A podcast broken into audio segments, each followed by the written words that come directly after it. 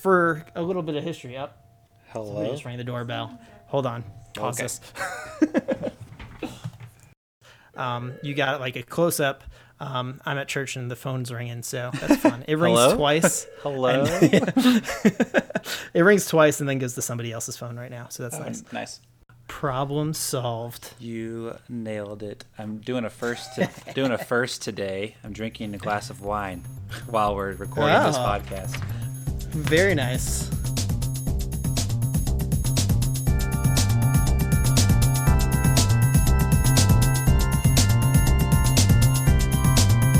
Well, hello everyone. Welcome to Red Flags and Red Cards, episode seven.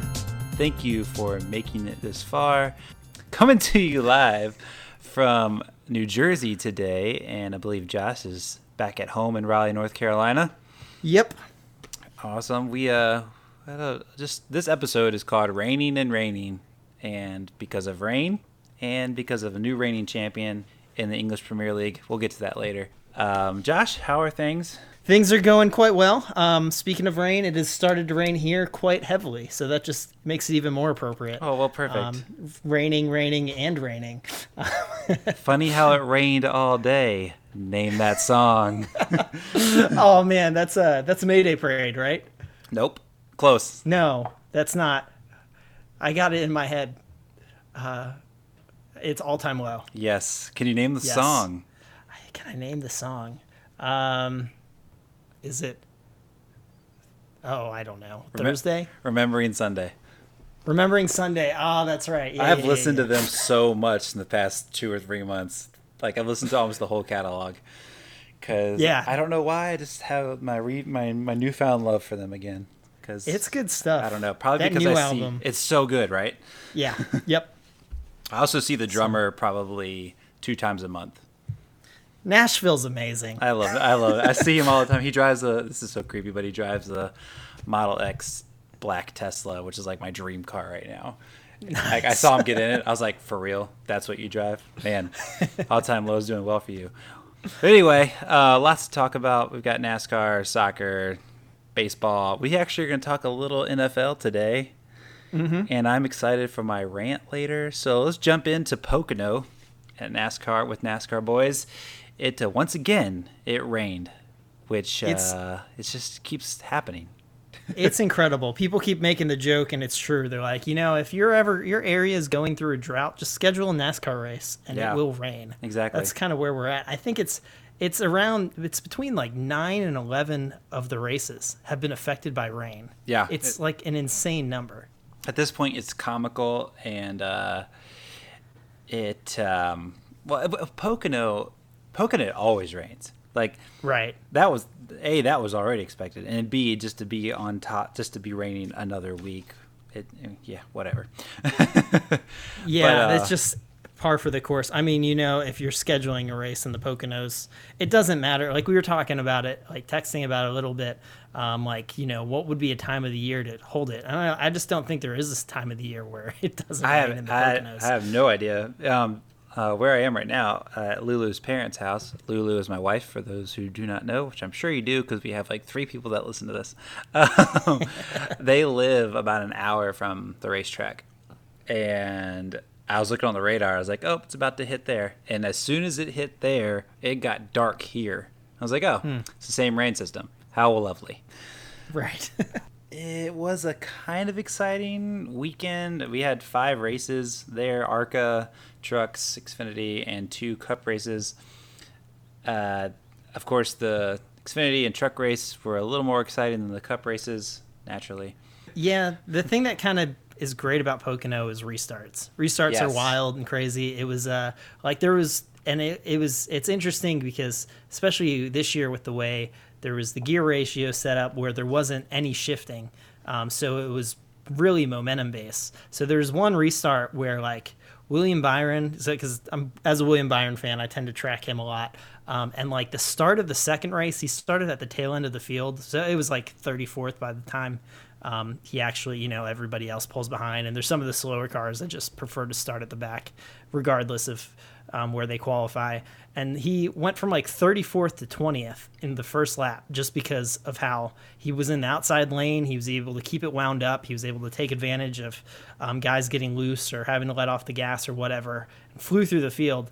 Um, but then Saturday, there was a restart where he restarted seventh or ninth, something like that. But he was on the inside line, and going into one, he had to lift and that just killed him for the rest of the lap. He was just getting passed on the outside. By the end of the lap, he was in 21st. Well, I, he was in 19th, but that was because two cars in front of him wrecked. But had it not been for that, he would have dropped 12 or 13 positions in one lap just because of not keeping that momentum going. Um, so the restarts are wild, but once everybody gets strung out, it's kind of it's strung it, out. It is what it yeah, is. Yeah, yeah. I mean that track is difficult. I mean you have three different corners that are completely different.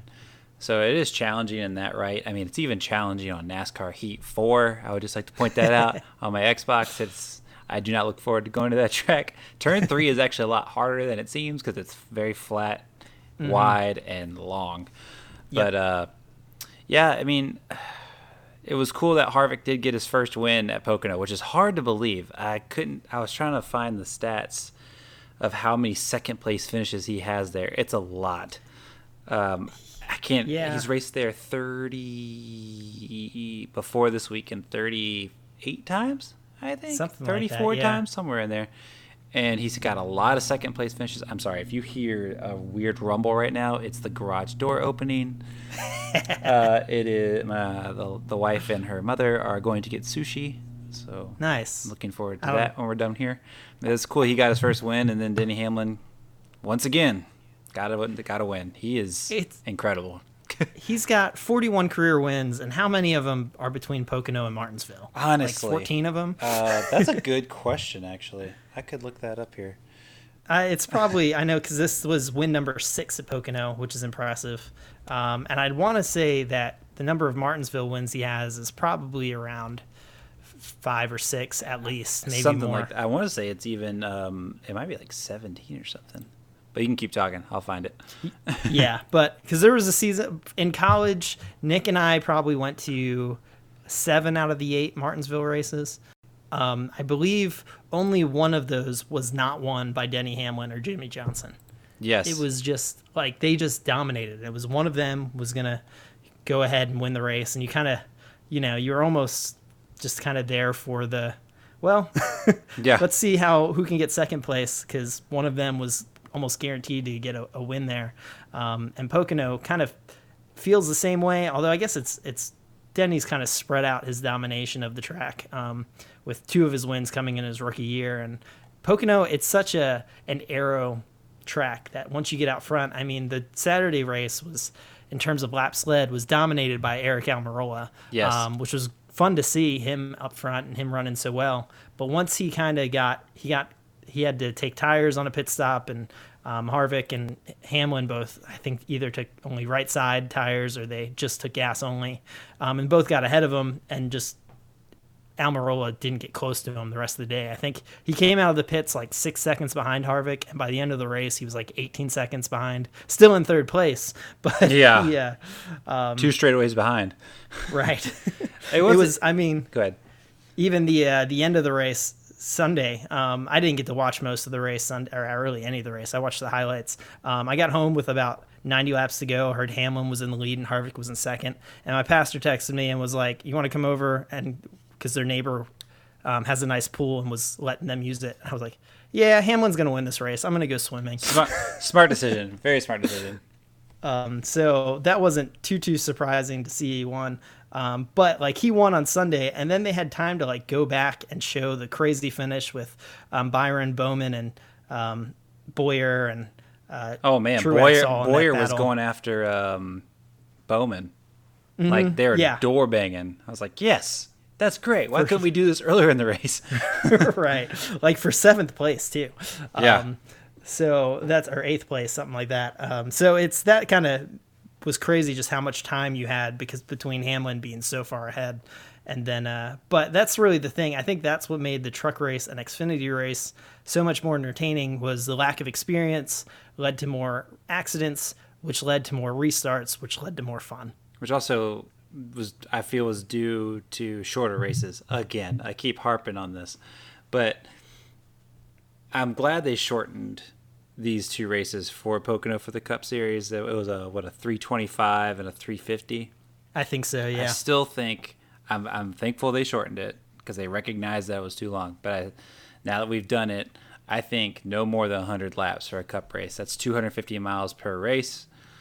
It's 500 miles total. Isn't it a two and a half mile track? Yeah yeah. So 100 laps, call it good because I believe the Xfinity was 90 and mm-hmm. the truck race was 80. 75 or 75 80, or 80 like that yeah. and like you said they just produced great racing i mean matt crafton wrecked in the first lap there was both xfinity and truck race there was a wreck on the first lap in turn two which shout out to brandon jones for winning the truck race and then wrecking in turn two oh on my the first gosh. lap i saw that. i was watching on my phone and i was like no way did he just wreck right there. There's so many wrecks in that corner. I don't know if guys were just, you know, just very aggressive and going after positions and just. I guess their. T- I I think your tires just spin out. I think you just lose mm-hmm. that your the rear so quickly in turn two because it's a sharp turn. Um, I don't know really what was going on there. I know there's one race that I think there's oil in the track, but from most of the most of the time, those wrecks were just user right. error.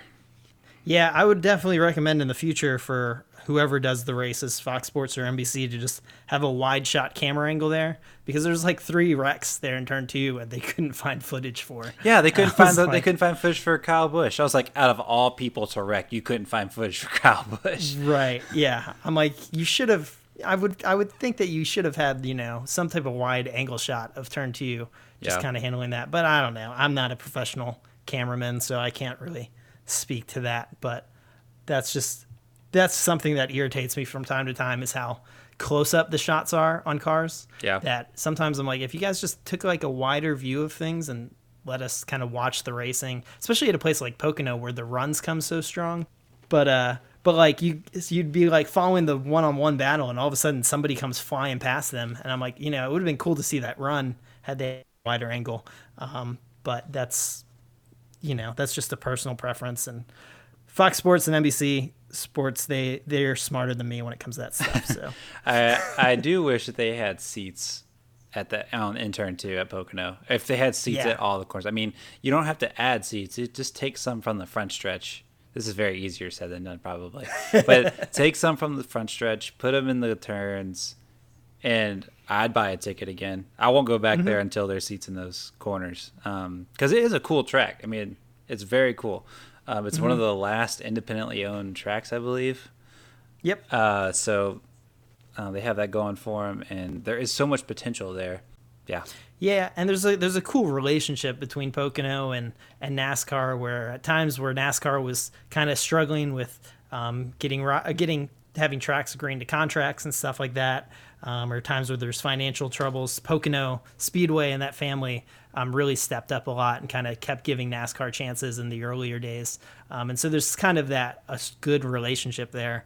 Um, that's that's kind of cool. And so it's one of those races that it generally produces not the most exciting races, but I still enjoy that they go there just because of the uniqueness of it um, and the you know just the yeah really the uniqueness of it. The type of racing you get is kind of it's fun for what it is. Um, yeah. But I don't necessarily want to watch. I'm really glad there's no more 500 mile races there, and um, would be okay never seeing another 400 mile race. Yeah. Either. It's hard to believe there was a 500 mile race there. like looking back, I'm like, good grief, how do we survive this? But speaking to the uniqueness that you, you kind of touched on it earlier, is how wide, it, how wide the like uh, front stretch is and the excitement of the restarts because with being how wide it is, those guys will go five, six wide before going into turn one. And you're just thinking, how are you going to get either single file or at least two wide going into turn one without just decimating the whole field? And they generally get by in just fine. But I was watching the other day and I was like, they're not going to, there's no way they're going to make it through turn one. And they do. And that is mm-hmm. definitely exciting. If, if the cars could stay bunched together like that, it would definitely produce some more racing, but or better mm-hmm. racing mm-hmm. throughout. But I doubt we'll see that. Yeah, I look forward to seeing how it how it works when the new car comes around in 2022. Um, I don't think it's going to get too much more exciting next year having a similar package, but Yeah. it just kind of is what it is right now. Um, but this was the first true official doubleheader. I know we've had them with Charlotte and uh, Darlington, where we race Sunday and then again on Wednesday. Um, but this was the first kind of originally scheduled to be the first and really the first true blue back to back days of racing. How'd you enjoy that? I liked it. I thought it was cool uh, to see. It was it was strange I, when I was watching it on Saturday. I was like, man, like my, my brain wasn't in the right spot because I was just kind of thinking, hey, I just got off an airplane after waking up at three forty five in the morning to catch a flight. but um, but it was it was just strange watching a cup race on a Saturday. It's like it's more strange to watch it on a Saturday than it is a Monday, mainly because watching it on a Monday has become the norm as of late. but because but like Monday races can be expected, and you and you just kind of anticipate it, especially if there's rain. But seeing it on a Saturday was weird, but it was it was cool to know that when after the race on Saturday, it was cool to know there was another cup race the following day. So I would I'm all for doing doing more double headers as a fan who goes to the races. I would I would pay a little bit more for a ticket uh, for a doubleheader, and especially if there's you know other support series there, the trucks or the Xfinity guys or both, and because that that's a that's a great weekend. That's a very full weekend for sure. Oh, absolutely. This would have been definitely a weekend to be there between the ARCA race, which ARCA right now, um, for those of you guys that don't follow ARCA, ARCA would be, I guess, the equivalent of like AAA baseball, uh, maybe like double A double A, okay. baseball. So like I guess the Hillcats. uh, Hillcats are single A. So single A that would be like the ARCA West and the ARCA East. Okay, fair. And then this would be like the next step above them. Um, I don't, I can't think of any double A teams, but the uh, it's kind of like that. And so, but right now the talent in the ARCA series is very high, and they're very young. Um, and so eager, like, they're very eager. that too, yeah. So you got like Ty Gibbs and Sam Mayer and um, some of these different guys, Hailie Deegan, and Yeah. they're all 17, 18, 17 years old and just extremely talented. Um, a guy I've been following for the last year um, named uh, Derek Griffith made his ARCA debut this past Saturday, um, and he's 23 years old and is one of the older guys in the field. So That's ARCA insane. is it is. Um, so ARCA is kind of fun to follow right now if you're wanting to kind of get in on the uh, the ground level of following the the next age of NASCAR drivers coming through. Christian Eckes is another one. He uh, he just turned 18. Um, he's kind of the um, Christian Eckes is a guy that um, Toyota is putting a lot of money into. Um, so he's kind of they're expected to be the future um, coming up. And there's a there's another guy too, um, a couple guys that are just really young that are expected to be the next level of drivers kind of coming up. Um, probably in about five or six years, you'll start seeing them in the cup level. Um, but yeah, there's a lot of talent there. So that would be, you know, I'd love to go to a weekend like that where you get to see the young guys racing that, and then each level of it. Um, if it wasn't for COVID, that would have been a great weekend to camp out Oh, the Poconos and totally. be a part of that. Absolutely. When uh, when I went to New Hampshire Motor Speedway 2017, it was super exciting because there were so many races. Uh, there was the K&N series. There was the open wheel modified. The uh, I always call it the Featherlite series. that's what it was called. Now it's the Whelen. Mod- Now it's called the Whelen modified series. And there was Xfinity, and there was obviously Cup. I think that was it. I feel like there was one. There might have been one more. Um, but it was so exciting and just so worth your time to get there on. I think we got there on a Wednesday, and you know, so you're there Wednesday to Sunday, and it's just nonstop racing. So if to be to be able to do that again, I'm all for it. As it's just, it's you know, time is money, and and it's just so much more worth your time to go to more than just you know a truck race and a cup race or whatever. So I hope I hope they keep doing it. I hope it was a good experiment for them. Um, It was an interesting track to pick to to to have the doubleheader, but because Pocono, you know, there's it's guaranteed rain out probably. I'm I'm assuming that's why they picked it. I never followed up on why they chose Pocono. Do you know any more about that?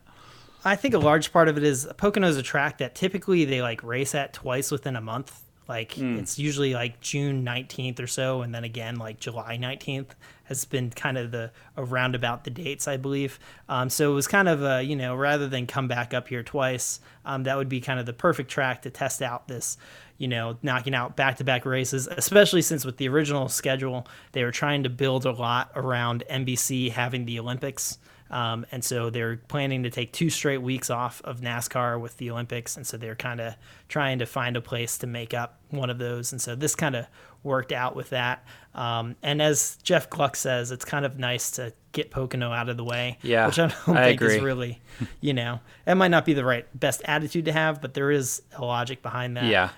Yeah, um, just uh, Chandler Smith was the driver I was trying to think of. That's like a young gun, just turned, just about to turn, or he just turned 18 like five days ago, um, and he's already won several ARCA races, um, and is kind of the Toyota's next Christopher Bell that they're putting a lot of stock in. But he had a good day. He had a good weekend, I feel.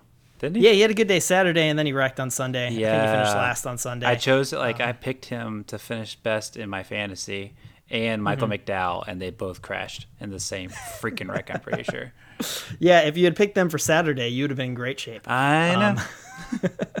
but because they both got top tens on Saturday, and then uh, both were I think bottom ten on Sunday. Yeah. So nice little uh, balance there. Yeah, they were 39th and 40th. Good. So the last two cars. yeah, I didn't do too well on that one. But uh, speaking of double headers, this weekend we have our first double header of two different racing leagues. Uh, the IndyCar Series and NASCAR will be at Mm-hmm. the same track, same weekend. Um, how you feel about that? I am so excited for this. Um, I think this is going to be one of the coolest things.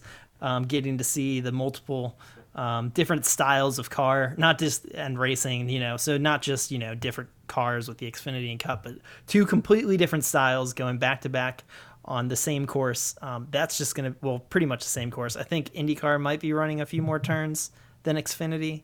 Um, I, I'm not the- sure. I haven't followed up on that.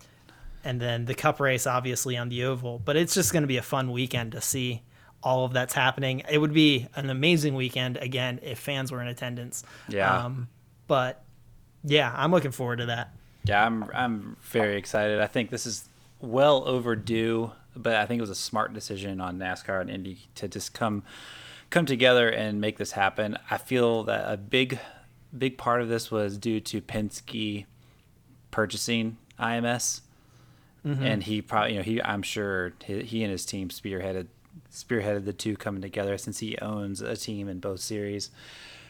Uh, I can't prove that that's true, but I just feel that's got to be that had to play a huge hand in it, and it's gonna be cool seeing the two different fan bases come together one racetrack. Uh, it's I've I've been with Indy fans, and they are way different than NASCAR fans. Not quite as not quite as rowdy. If I had to if I had to compare, uh, as I drink this glass of wine, uh, IndyCar fans are more wine drinkers and a little more proper, if you will. And then NASCAR are your Bud Light drinkers who are very rowdy. If I had to put an analogy with the two, so it would be really cool seeing these two come together. Um, It's also financially a, a great call because you can just you're really killing two birds with one stone here. Mhm. But uh, it'd, be Yeah. cool, it'd be cool seeing the uh, the uh, Xfinity guys on this road course because I don't believe they've ever raced on it. yeah it's the first time xfinity cars will be on the road course unfortunately tony stewart will not be racing um, that was something i was looking forward to but he isn't doing that anymore but yeah it'll be exciting to see His reasoning's um, good them though. out there i'm hopeful Wh- what was his reasoning i missed that Uh, because fans because wasn't. fans won't be there. He was like, I want the fans to see Oh. this, and so I'm not gonna Yeah. race if there's no fans there. I was like, okay, I can respect that. That's fair. I mean, he's not. It's not like he's racing for anything, you know, other than he wants to. And I can see the relationship with the fans being a key part of that. So good yeah, for him. yeah, right. Um, and it's it is interesting because there's always kind of been this IndyCar versus NASCAR debate, um, kind of which is is silly, you know, when you really think about it. I mean, just enjoy both for what they are. But uh, Exactly. Indy Star did a uh, a Twitter poll um, asking which was better, IndyCar and NASCAR or NASCAR. Um, and they said their headline for it was IndyCar, Indy Star asked whether IndyCar or NASCAR was better, and you ripped us for it. Um, and it's all like they were like all our replies were just like, "Are you just trying to divide people? Why is this post necessary? Can't we just be racing fans?" Um, and they're like, the overwhelming consensus was just like, "Yeah, people just want to enjoy both, so let them enjoy both." yeah, don't be a troll, Indy Star. Come on. Also, you're a freaking newspaper in the hometown of the of IndyCar. You're, you're trying to get a biased reaction. Come on now. oh man. Yeah. But yeah, and it's kickstarts um, a very exciting run for IndyCar. I think they got a lot of cars coming up, or a lot of races coming up over the next few months. So Yeah. um, it'll be it'll be a good time for sure. Yeah, and uh, here's the downside to that whole weekend is the Brickyard 400 does not start until 4 p.m. And Are folks, you serious? and yeah, folks, I've lived I lived in Indiana for uh see. The last time I lived there I lived for 4 months and then and then the years prior I lived there for 2 months in the summer doing internships. Let me tell you, storms happen almost every day at that time. It's hot. It's the middle kind of the middle of the country, not really. But it storms happen and they and they're fierce. And mm-hmm. they happen at guess what time? Between three and four, Four o'clock. yeah. So I'm not sure where NASCAR is getting all of this intel, if you will. It's annoying. We've heard on other podcasts. Door Bumper Clear, Brett Griffin, Freddie Kraft, TJ Majors, the gang have all stated it is ridiculous that we are starting this late. Uh, I believe Steve O'Donnell's excuse was there's no professional sport that starts at noon or around noon, which I'm not sure where he's been the last 80 years. But football, first kickoff for 10, at least 10 games, starts at 1.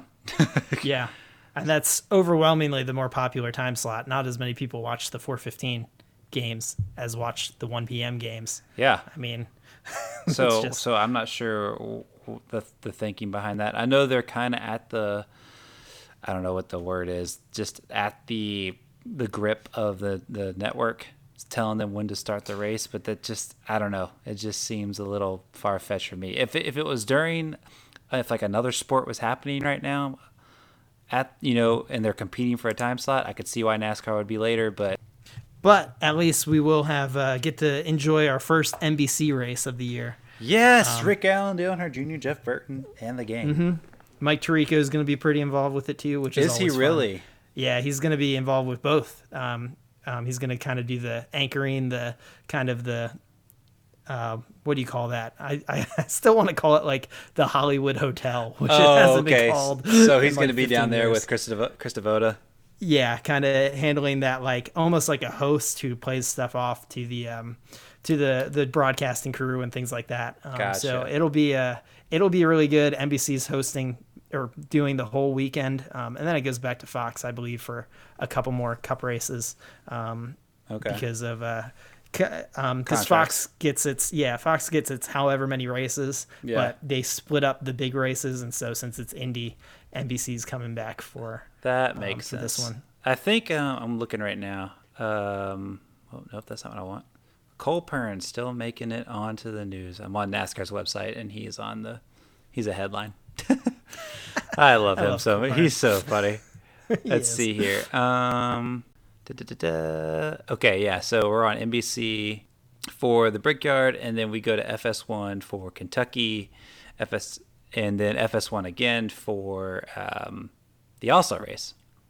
And then I think that might be it. I think right? that is it. Yeah, then we're back to Yeah. NBC for uh, Texas and so on. Awesome. So It'll be interesting. I mean, we're at a point right now where I think I prefer NBC hosting the broadcast, but I don't mind Fox at all. Um, I find I find Jeff Gordon and um, Mike Joy to be good, but slightly boring at times. I feel like they need a third person up there. Um, Yeah, but that's just kinda- a personal preference. Oh, for yeah, sure. there's there's times where like Jeff Gordon says something super insightful, and people on Twitter are like talking about how insightful that thing Jeff Gordon said. I'm like, you know, I do remember him talking about that, but I just kind of like zoned out from listening to them talk um, because I feel like they just need one more engaging personality up there.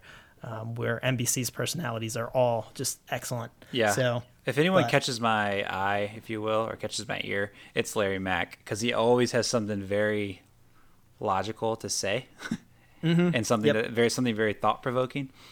But yeah, um, I mean Mike Mike Joy is great, and he's really he's intelligent as well, and Jeff's good too. He's but a- like but like you said, Right. NBC is just you know you've got Junior who's Dale Earnhardt Jr. Then you've got Steve Letarte. Thank you, Steve Letarte, you know, ex crew chief, Burton. Jeff Burton, and uh, Rick Allen. And Rick Allen's just got that voice for freaking TV, man. Right. He's just so Right. stupid good. Um, he's like one of the, I feel like he's one of the guys that you and I have got to see kind of as we've grown up with NASCAR. He's, we've watched him progress from doing lower level series stuff Yeah. all the way up to Cup. And it's, it's just really exciting to see and watch. And yeah, I'm looking forward to NBC. They just do such a good job. They do, they do. So, um, so yeah, it'll be an exciting weekend of racing, um, and uh, much more exciting coming up as NASCAR is moving towards um, getting towards closer to the playoffs, and all of that ramps up. Where um, soccer, English Premier League, uh, what had already been a pretty um, dull championship race. Um, officially reached its end over the weekend as Liverpool are now the champions of the Premier League. Finally, um, their 30 year wait is over. That is the last time I want to hear that. Yeah, Everyone's like, and after 30 years, okay, great. I get it. I get it. right. Good for them, I guess. I mean, from a sportsmanship perspective, good for them, I guess. But I mean, even better just- for Jurgen Klopp. Right, right. I mean, it was just a pure dominant year. Oh, like yeah. they have one loss and two draws. I believe is where they're at right now. And they play City this weekend or Thursday. yeah, yeah. So, So, I, good yeah, for them. I, I picked City to win that one. Um, I can see Liverpool kind of resting on their laurels a little bit, but I don't blame yeah, them. yeah. Liverpool got to go out and burn their city down, so it was fine. Did they did they did they go crazy? I think I saw a headline about Liverpool fans going nuts. Is that right? Yeah, oh yeah, they were they were out and they partied for a couple days, which you know they're not the club's not having an official parade, but they kind of went out and there's all these fireworks and stuff like that. And I believe a firework got into the the royal um, one of the royal buildings around there and burned a good chunk of it accidentally. What? yeah, they they arrested the kid for um, for arson. Um, he's got like a court date coming up. But anyway, you know, which is just natural, you know, celebration. You burn down a historic building. It happens. Apparently, apparently that is what happens. It is, you know, it would be the year they win, they because they've had such bad luck, I guess. The year they win, they can't have a parade. Like Right. they can't go through with like the complete celebration. Mm-hmm. So hopefully they don't win. Well, no, they're out of the Champions League, so they can't win that. So, a, a very good, well deserved um, title for them. Um, thrilled that Everton at least got one of the draws against them. So that's uh, Yeah, they held. That's a positive. Yeah, they uh, they kept them from getting the, the trophy by one week, so that was that was encouraging. but now, but now all eyes are uh, are going to be on getting who's going to be in that top 4 Mm-hmm. Uh, United got edged closer to Chelsea today, I believe, within a point. I believe. two points Two points? behind right now. Yep. So that we'll we'll see what happens there. I'm gonna I'm go- just gonna go for Chelsea on two two reasons. One, why would I ever choo- choose United? Being a City fan. Two, uh, Christian Pulisic being on Chelsea, I have to cheer for them just a little bit, um, or him, I guess I'll say. And Chelsea just kind of follows suit with that. So I hope they get the top four just for for his sake. I love seeing him do well because he just brings a little bit of hope to us U.S. national team Yep. soccer team. So Yeah, I'm really hoping that uh, the big thing is well, actually, honestly, I wouldn't mind if if the Wolves jumped either Leicester or Chelsea Yes, to please. get into that top four. Fine with me. Um, but most importantly, if they can at least get Man United back to six and can hold the five seed, just in case City um, is you know kicked out of uh, Champions League play for for the year. Um, so that way, just to ensure that Man United does not. Um, although I, yeah, I guess it also depends on who wins the title. Well, there isn't a title this year in the Champions League, so I don't know how that affects Liverpool as the defending champs. because they No. automatically get a bid to the Champions League Oh, very true. usually. So I don't know. There may be there will be between you could be in sixth place and still make the Champions League potentially. So we'll see how it unfolds. Yeah. Um, but it'll be it'll be fun to follow, and the battle um, to avoid relegation is still fantastic with um, Bournemouth and West Ham tied for that spot. West Ham has the edge of avoiding it because of goal differential, um, but Watford is only one point ahead, um, and both West Ham and Bournemouth have a game in hand over them. So that's going to be a fun battle to continue to follow um, throughout. Yeah, I feel like that's that's what always gets exciting towards the end of the year because you kind of know who's going to win the uh, the league at some point. But yeah, um, so long Norwich. they got five five wins to their name, six draws, twenty losses. One of those Well, wins was them to get against City. Yeah, so annoying. So no- I hope Brighton sticks around. I like seeing them. Uh, they're just a, they have a really cool story. I really hope Bournemouth stays alive. Um, Mm-hmm. Just because Gordie Howe is it Gordie Howe? Not Gordy Howe. He Gordie played, Howe. He played for the Red Wings. One of the most legendary hockey players of all time. Way off. Oh, what's what's Bournemouth's uh, manager's name? Uh, it's Uh, it's it's escaped me. He's a younger guy, and he's just been there so long. Mhm. I can't remember his name. Wow, Everton's sitting. 12th. It is Howe. It is Howe. That's why I say Gordy. Yeah, Howe. but it's not. It's Eddie Howe. Eddie Howe. See, very similar names. So Right. that's where I got messed Right. up there. wow. yeah. Gordie well, Howe. if Eddie Howe has as legendary a man- managerial career as Gordie Howe had a, uh, a hockey career, that would be something. Oh man, that is funny. That is fun. I want to touch base a little bit on uh, the FA Cup. Very, I guess, exciting. It kind of comes down. It's coming down to Manchester City, Chelsea, Arsenal, and Man United going to the semifinals. Um, it's kind of one of those cups where I feel like it's forgotten about. Is the FA Cup the one that where every team in England plays in? Yeah. Okay. It's uh, all you know, 735 teams are involved in it. Ooh, that's funny. it's it's uh it's it's it's always a fun thing to to keep track of. I mean, we have our own version of it here in America, the Lamar Hunt Cup, um, where every professional club here was involved in it. Um, I don't know if it's called that still, but um, so those are. I just think that's the coolest idea for a tournament. Um, in fact, it popped up the other day on my Instagram from a couple years ago when I got to see the at the time Carolina Railhawks play um, the LA Galaxy in the Lamar Hunt Cup, and they beat them for like the third straight time in seven years. Um, and You saw Landon great. Donovan, didn't you? Yeah, Landon Donovan. It was great because coming into the game, Donovan was coming off an injury, um, so he's he only played the last like 20 minutes or so. But coming into it, Donovan was like, "We're tired of losing to the Carolina Railhawks. We're not doing that again." And then they lost, and it was just delightful. Hooray! Man, Um, that was a long time ago. Yes, yeah. Um, but yeah, so the FA Cup is, uh, I mean, that's just such a cool tournament. Um, and usually, you know, it still comes down to a couple of Premier League teams because, you know, they're just, they're, they're the best for a reason. Right, for sure. So we'll see how that goes. It might, who knows? I wouldn't mind seeing a a City versus United uh, derby for to close it out. Why not? Either that or either that or a London derby. So Yeah.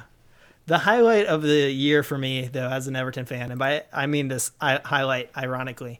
Um, so Everton was removed or eliminated from the FA Cup by Liverpool, um, and Liverpool went into that with the intention of being eliminated from the cup um, because they were playing in so many other leagues that they didn't want to keep going. So Liverpool played all of their young players, and Everton went in with their starting lineup and lost to Liverpool. Oh no, that was wow. Yeah, so uh, that's the way it goes sometimes. I did not realize that. That's hilarious. Yeah, yeah. Well, that's everything on the soccer front. Let's move to baseball real quick. That uh, we officially, officially, officially have the rules and the start times and whatnot. Uh, teams are reporting back tomorrow to their respective training camps, which is very exciting. And opening day is July 23rd and 24th. I want to make an honorable mention here, real quick. Uh, I found our good friend Emily Bell posted something on Facebook that gives you the stats you need to know, and I am reading from those stats right now. So, Emily, thank you for posting this. I found this today. So opening day, July 23rd, 24th, 60 games, 40 divisional, 20 interleague, universal designated hitter, which is very overdue in my opinion. And trade deadlines August 31st. Automatic runner on second base in the regular season extra inning games. Like, I've, take me back to T-ball, man.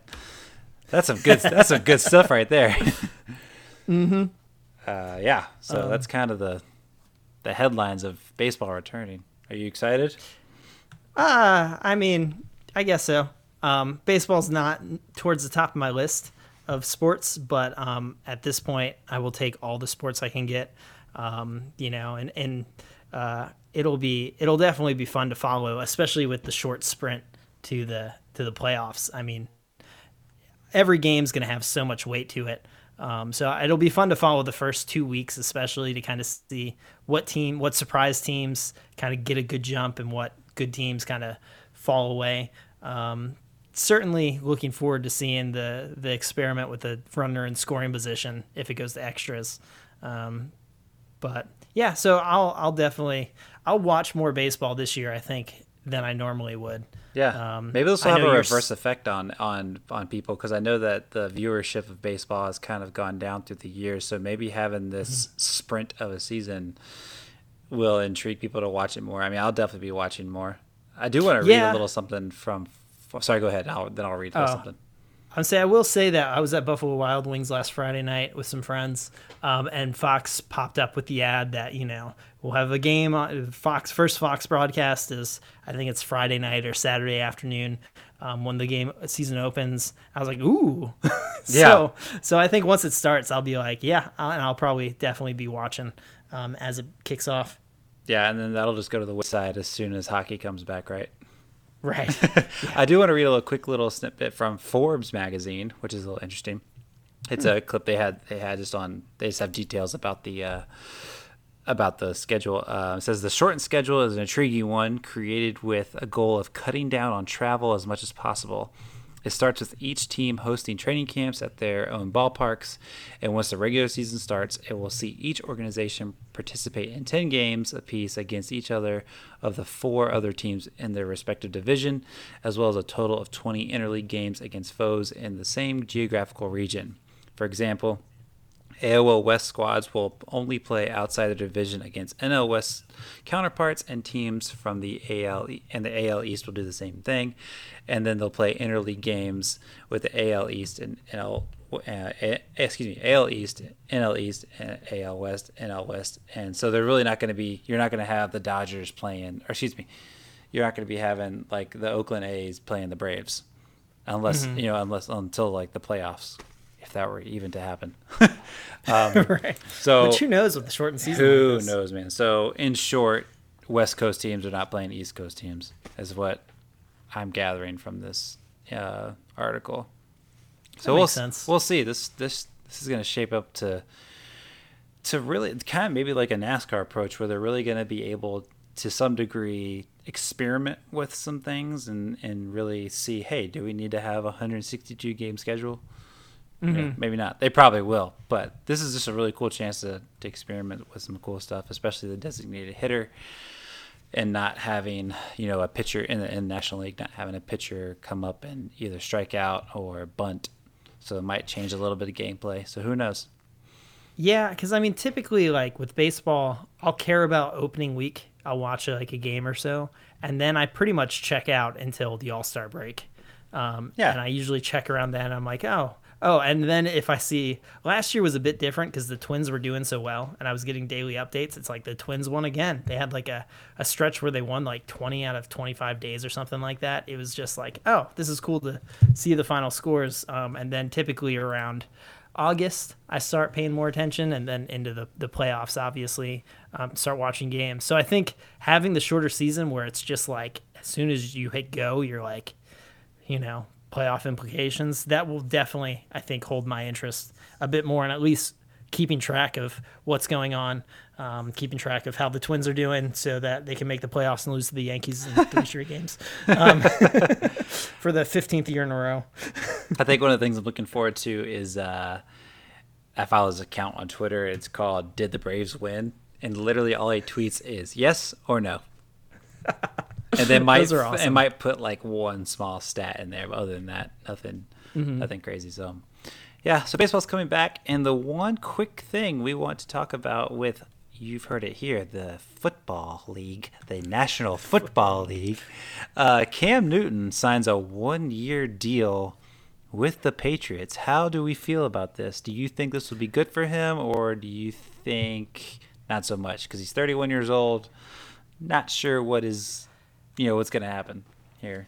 it's right now it is the it is just a huge unknown because having watched him here in carolina for the last two years it's just he just hasn't physically been right um, and because of that you could just tell that like mentally in the games he hasn't been right um, and so last year really taking the year off to like physically get healthy supposedly i mean you never really know um, until you see him play um, there's it's one of those things where going into this season, I was pretty confident that the Bills were the front runners in the AFC East. As soon as I saw this signing, I was like, ah, there goes that confidence. It's not. Com- I don't, you know, necessarily think that the Patriots are going to be rolling now, but I think there's potential, um, and that's just kind of where it's like a wait and see, but there's potential. Yeah, That's kind of where I'm at. he's a he's a completely different player than uh, than Brady was. Right. So yeah, should be should be exciting. I think I, I think the Pats are due some good news, and I think I mean he might he might be good for them. I don't know. I could be I totally it's- wrong here. It's Bill Belichick, and he knows how to get the best. He knows how to use what he has. Yeah. Um, and so, and I, there's not a guarantee that Newton will be the starter. Um, he'll probably be the starter, and you know, I'd love to see him have success. Um, I'd love to see him have a great year. He's been a great. He was a great player here in the Carolinas. Did a lot of great stuff for the community. Um, he's been a he. You know, he made football a ton of fun to watch for a few years when the Panthers were rolling. So, Yeah. um, would love to see him get another run of things, um, another few successful years. I just wish it wasn't with the Patriots. Um, I was secretly hoping the Redskins would sign him. that would have made sense, I think. Um, Yeah. You know, it's They got rid of. uh Gosh, I couldn't stand him so much. I forgot his name. is Alex Smith still there as the quarterback? yeah. yeah. I know it was he's, uh, he's still hanging around. Kirk Cousins was the the guy that you, He went to Minnesota. yeah. Um, I, don't like I I'm like just- Kurt, but I I'm think he's con- doing better in Minnesota. I'm con- yeah, I'm convinced that you Redskins fans um, would never be happy with any quarterback you had. Hey, I was happy with RG three. People gave him so much crap. I'm like, what's wrong with him? There's he's great, and then he got injured, and there that went. Right. Yeah. Um, yeah. That's just a, you know. it is something I- true though. It is true though. There's yeah. well, it brings up um, it brings up one of the the play on yellow card, red card um, statements I'm gonna bring up. So we'll we'll get to that. I have a feeling just what you're a gonna moment. say. Yeah, uh, I think that's all I wanted to touch on. Yeah, I do have a have a yeah. Why don't we go ahead and uh, let's go into the play on yellow card and red card. Awesome sauce. All right, so we are going to go. Um, so play on yellow card, red card. I'm going to give a statement um, to Nick, and he will either, if he agrees, he'll say play on. Yeah, let's. I, I agree. Yellow card is uh, I, I'm not sure about that, but I could see it, um, or maybe. And then red card is uh, straight up no. Um, so we'll start kind of going off of that vein. Um, there's a statement made today um, in an article I was reading that sports fans, and so I'll just say the statement, um, and you tell me whether or not you agree with this. Sports fans enjoy complaining about their team more than celebrating their team. Play on. People love complaining about their team. I'll give you an example. Uh, my dad told me this. Oh shoot, probably two or three years ago, maybe more. He's like, you ever notice that when you're really mad at your team, you always say they're stupid. They, they. Why did they do this? And then when they're doing well, it's like, yeah, we won. We are doing great. It's never the other way around. It's like when they're doing bad, it's not like, oh, we suck. It's they suck. Blah blah blah blah. Yes, I would and we and we tend to do the the they part more than we do the we. So yes, play mm-hmm. on, play on. We definitely we almost love to hate our team. Yeah, I agree. Um, that's uh, that was uh, Scott Wheeler, who's a NHL writer for the Athletic, um, that made that statement, and I just I, he said that, and I was like, that's that's funny. And then um, I'd never thought of it the way your dad puts it, but that's incredibly accurate, I think. Um, so next question. Um, I'm gonna go. I'm trying to think the order to go. All right. So this past week, the NHL um, did their draft lottery in a way that you know really was, but was confusing to people and kind of dumb. Where they held their normal draft lottery, um, but because they had not yet decided on teams eight through 15, they were all to be announced. And then after the playoffs are or the oh, play-in round is complete, they will hold a second draft that will then determine who actually gets the number one overall pick in the draft. It's you know the amount of you know explanation I had to go into it is ridiculous in and of itself. Um, but but in this instance, is uh, the NHL seems to be going for the policy of any publicity is good publicity. Um, so do you agree? at the NHL coming up with a really confusing, dumb draft lottery process where at the end you go, we don't know yet who has the number one ball pick. Is good publicity or any publicity good publicity? Any publicity is good publicity. Um, I believe Darrell Waltrip, a little NASCAR bit here. I believe he said that whether they're booing you or cheering for you, they at least they know who you are.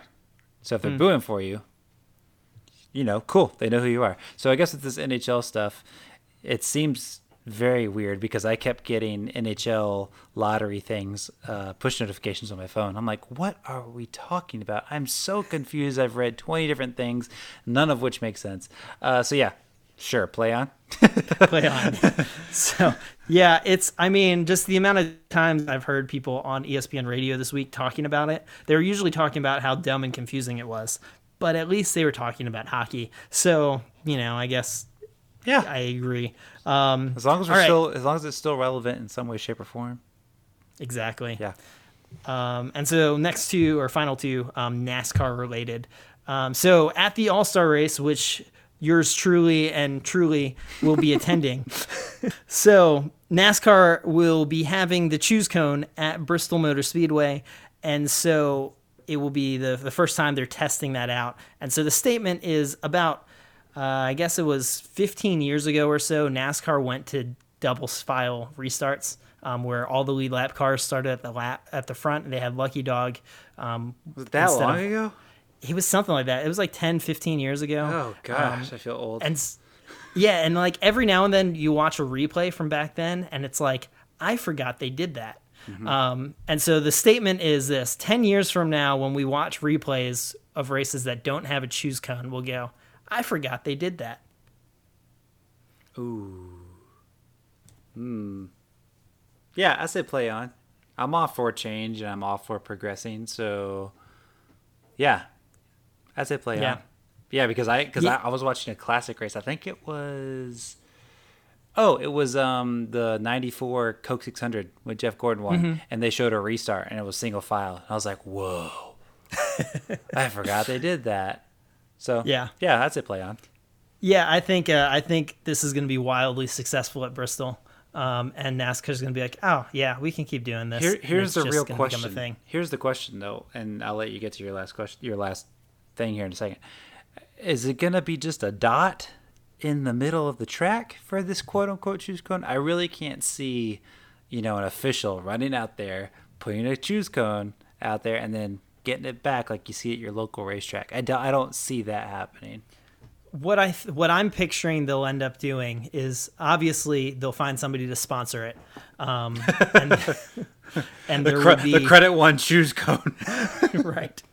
And there will be something kind of akin to like a starting grid on um, you'd see on like an F1 course. There will be like two like a line and two kind of dividing kind of lanes that you can go in, and drivers will pick a lane, um, and it will look really nice on the pavement. That's kind of what I'm picturing. Okay, yeah. Ultimately, will be kind of akin to the Geico restart lines that are now on the inside.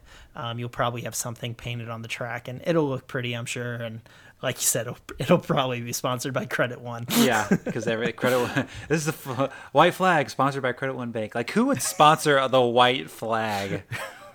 Man. Oh, it's funny. All right. Next question. All right. Next one. Um, so next year is a big year for um, free agency in the world of NASCAR. Um, and so here's a statement Eric Jones should be the number one free agent target.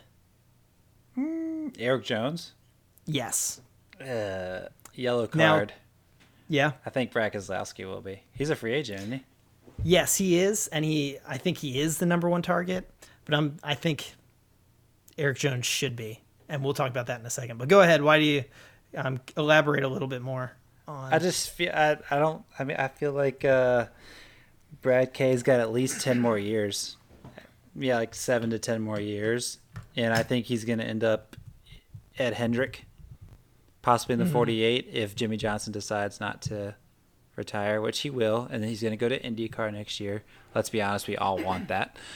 Oh yes, I want absolutely. it. I definitely want that. Um, so I would put Eric Jones. I put him number two because he is a great driver. I'm not sure why we haven't been able to see, like we've seen him win what three times since he's been in the 20 car. I think so. Yeah. So I he has a ton of potential still to do really well. I mean, it'd be really cool. I think it'd be really great to see Brad K go to the 48 and then put um, Eric in the two. I think he'd do really well at Penske. I'm not sure why I have that inkling. Maybe because Ryan Blaney's done really well and he's young, and so is Eric Jones. So I think, and then you'd have a whole, you'd have a camp at Penske, average age 26, 27. So that'd be Something really cool. like so that, you have a you'd have a young a young camp over there. So that would be that's why I would put Brad K still being number one because he'd be going to Hendrick, which I still think is better. Mm-hmm. So yeah. What about Yeah. you? What about you?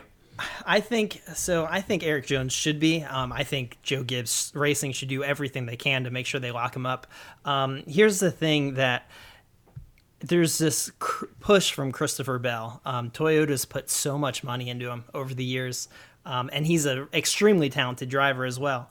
Um, and so I think next year that Gibbs is ultimately, because of sponsorship and everything like that, going to make the move where Christopher Bell gets put in the 20 car and Eric Jones gets released is just kind of the that's just the feeling I get. I don't think that should be the case though, for a couple of reasons.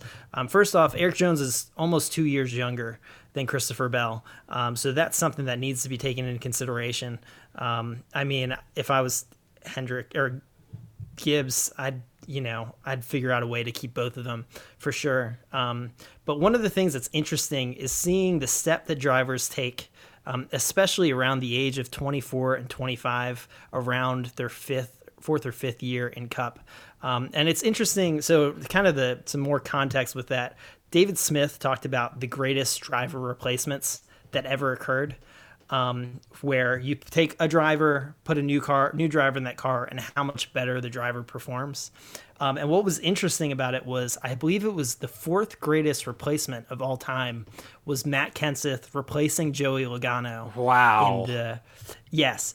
But what makes it even more interesting is the greatest replacement of all time happened I that know what you're same about to year. say. I know what you're about to say. And it was Joey Logano replacing. Kurt Busch um, at the 22. Uh, it wasn't Kurt Busch, it was uh. Allmendinger. at the Thank you. Thank you. Wow. That was Um, a long time ago. Yeah, and so what you had was that just um, Logano hit that combination of he reached a, a level of understanding around the age of 24 25 where he just knew the car a bit more um, but also he'd had six years then five or six years of cup experience and it finally all clicked um, and there's i don't think there's enough patience given and another kind of real life example of it is um, the difference you see between William Byron and uh, Cole Custer right now, where Cole Custer has struggled this year. Oh, that's um, sad, he's been man. running in the 20s or so. But the thing you got to remember is Cole Custer's 22 years old. Hmm. Um, he's only two months younger than William Byron, but because Byron has two more years of Cup experience, he's driving like he's two years older than Cole Custer in their performance level. Um, and so, because of that, you've got the years of experience meshed with a maturity and a growth of knowledge that happens as you reach that 24, 25 years of age. Um, and I think Eric Jones is about to take that step. Um, he may take it as you see this year go on. I mean, he finished third on Sunday. Um, and I think that any team you know, obviously you're right. Keselowski's got another seven years of success, but I think if you can lock up Jones, you could be looking at another 15 years of success, Okay. 15 to 20 years. Um, so I think I would target Jones if I was a Penske or a Hendrick. Um, but yeah, I mean, Keselowski's a big fish, and I can get why teams would go after him as yeah, well. it is interesting how uh, teams are in a way impatient. I want to say impatient. Well, uh, yeah, I guess it is impatient. How when a new driver comes onto the scene and they did so well in the lower lower levels, you expect them to almost replicate that in the top top tier, and then they don't in those first few years, and then they almost are like, okay, well that was your chance. Goodbye. We'll see you later. It, it is a bummer that you don't get to see them mature and really grow.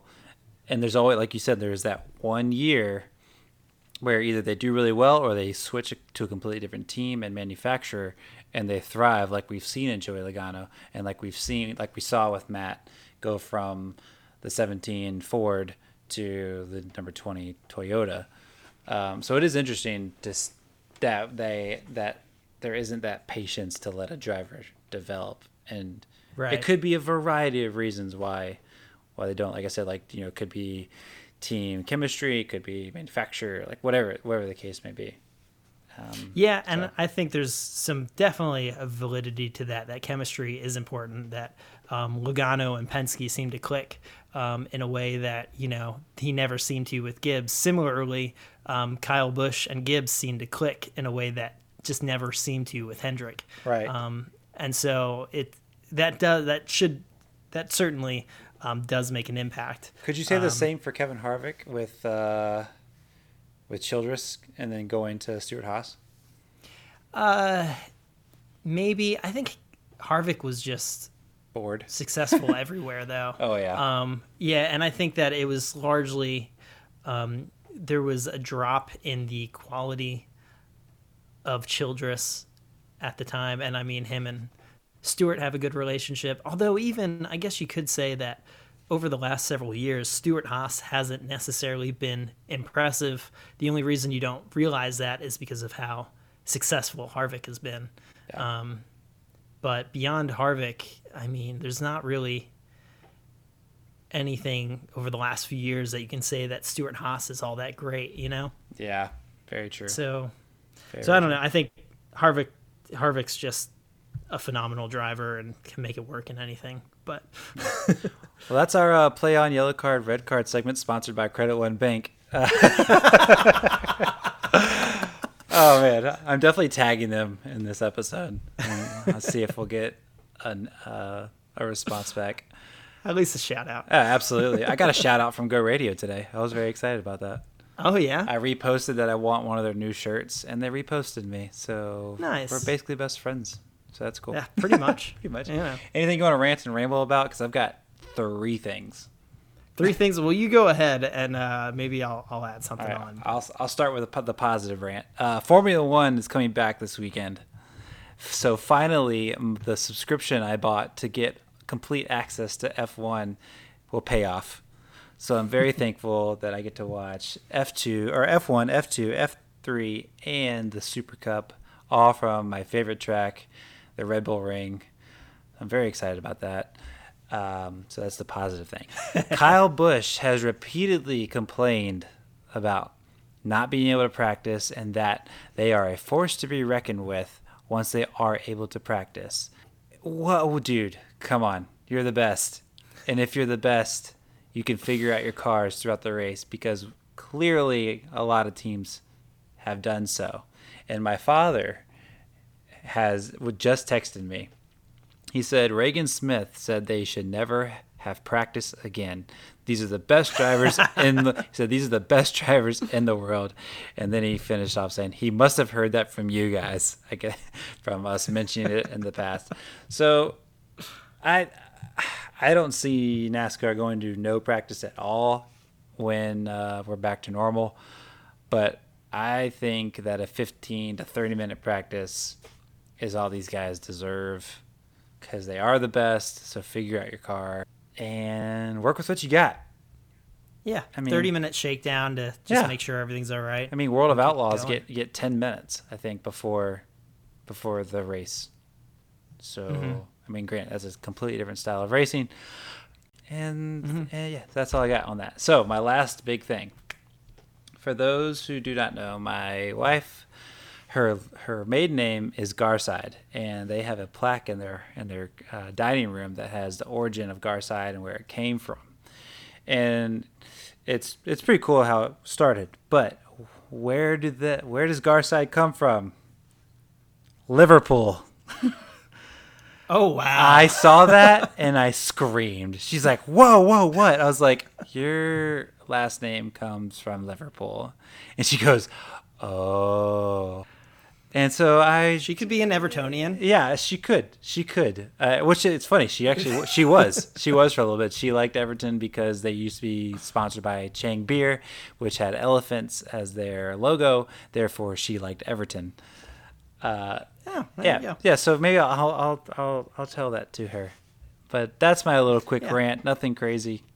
Just wanted to share those little tidbits and whatnot. Also, congrats to my tour manager for being a Liverpool fan and that he gets to celebrate a championship. So Yeah, Yeah. I meant to uh, one of one of the um, our the women that work in our preschool. Um, they're doing a bunch of painting and things like that. Yeah. Um, and I kept meaning to ask her because her husband's a big Liverpool fan, so I kept meaning to ask her how how he's how he's been.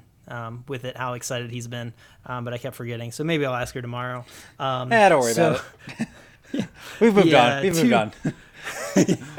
the uh, the two things are just kind of um, it's not really ranting or anything. It's just kind of interesting. So yesterday, um, while working on a bunch of editing and stuff like that at home, um, I started to watch. I just had the Cars movies on in the background. Yeah. Because I've seen I've seen the first one a bunch of times, and I'd never seen the second or third one. And everyone was like, the second and third one aren't any good. I was like, okay, Oh, they're whatever. Good. They're good. yeah. and so I didn't finish the third one. I got about halfway through it before I fell asleep last night. But I was watching. I was like, this is just like, this is such a great movie because it's all about like short tracks and old dirt tracks and all this stuff. And I'm like, it's kind of like about at least the first half of it is kind of like a love letter to just true blue racing, like the old school racing. Yeah, there's like And a figure eight race in it with a school bus. yeah. yeah. And there's like, you know, they're going to all these old dirt tracks and stuff like that. And, and I was like, this is, this is kind of awesome. So that's one thing that I'm looking forward to finishing. Also, um, MRN has done a, uh, a 10 episode podcast of the 1993 Cup season. Um, that they just from their little tidbit ad they were playing while I was listening to the race the other day um, is something that I want to go back and listen to because they're talking about some drama that happened between Mark Martin and Dale Earnhardt. Um, And Oh. basically, Mark Martin felt like he got the short end of the stick from Earnhardt um, on something. And so he was like, I gave him a taste of his own medicine, and then he wrecked us. Um, and Andy Petree comes on, and like he said, he talked to Dale Earnhardt, and Dale said, you know, did you, or he asked Dale if he talked to Mark, and he said, he won't talk to me. And he, Andy Petree, who was Mark's, I believe he's Mark's crew chief or car chief at the time or something like that. Um, or maybe Dale's. I think he worked for both of them at one point in time. Um, but anyway, he said, so Mark Martin was so mad that he went out and he won four straight races. I was Oh, like, oh snap. so apparently that was the fuel that led to Mark winning four straight races was intense anger at Dale Earnhardt. And so now I really need to go back and listen through this 10 episode podcast so I can get the whole story. Um, so those are just some racing media um, types of things that I'd, I'd recommend checking out and that I will be checking out over the, the next few days. Absolutely. That sounds great. Cool. Well, uh, next week we'll be talking about the exciting doubleheader, the hopeful, exciting doubleheader from Indy. Mm-hmm. And uh, yeah, everything else that's Yeah. going on in the sports world. Right, So, uh, F1, soccer, yeah. tons and tons of stuff coming back. Um, so it is a, it's an exciting time to be a sports fan. Yeah. And uh, so with that, I'm Nick, And I'm Josh. and we will see you guys next week. Have a good week. Later.